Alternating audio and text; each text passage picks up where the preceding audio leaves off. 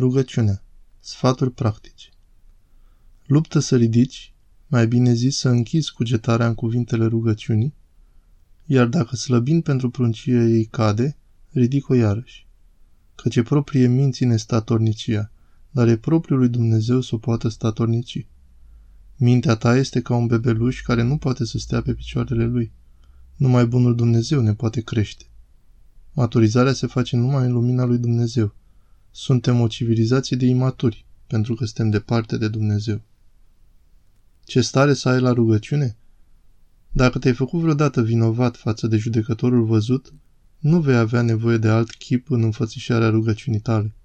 Iar dacă nu te-ai înfățișat nici tu vreodată și n-ai văzut nici pe alții cercetați, învață starea corectă din rugămintea celor bolnavi în fața doctorilor, când e să li se taie și să li se ardă vreo rană.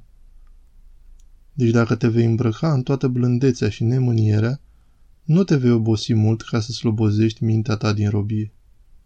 De deprinzi mintea să nu se depărteze niciodată, îți va fi aproape chiar și când te afli la masă. Iar dacă rătăcește neîmpiedicată, nu va putea să rămână niciodată lângă tine. Lupta noastră este într-o această stabilizare, în ieșirea din moartea dezintegrării noastre.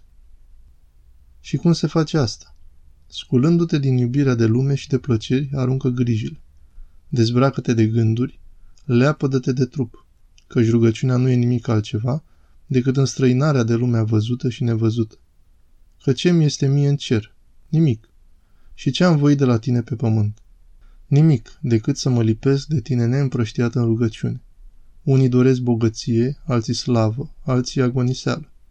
Iar dorul meu este să mă lipesc de tine, să-mi pun în tine nădejdea nepătimirii mele.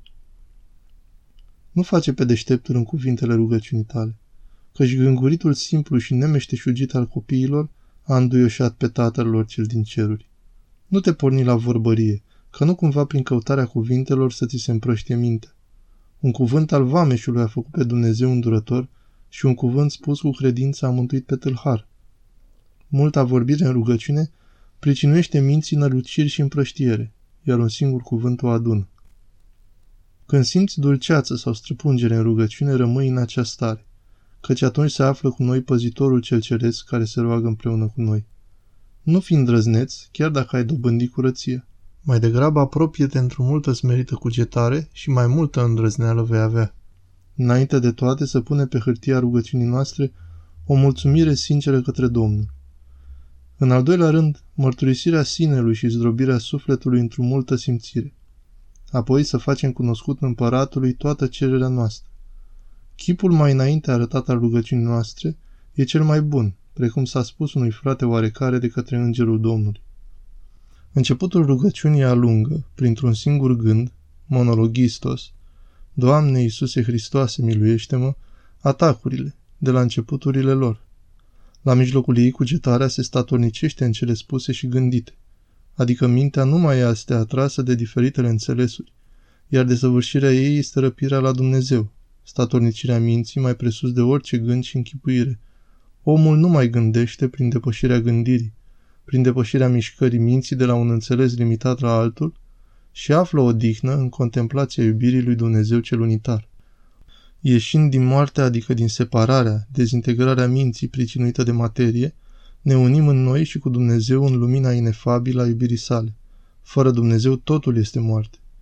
Prin educarea minții ieșim din valurile distorsiunii noastre existențiale, astfel încât în clipa în care ne întâlnim cu moartea ce ne explodează existența, să-L avem pe Dumnezeu înăuntrul nostru, astfel încât să nu fim singuri în fața morții, neantul monotoniei iadului, ci să fim împreună cu Dumnezeu, plinătatea fericirii raiului. Bazat pe Sfântul Ioan Scărar.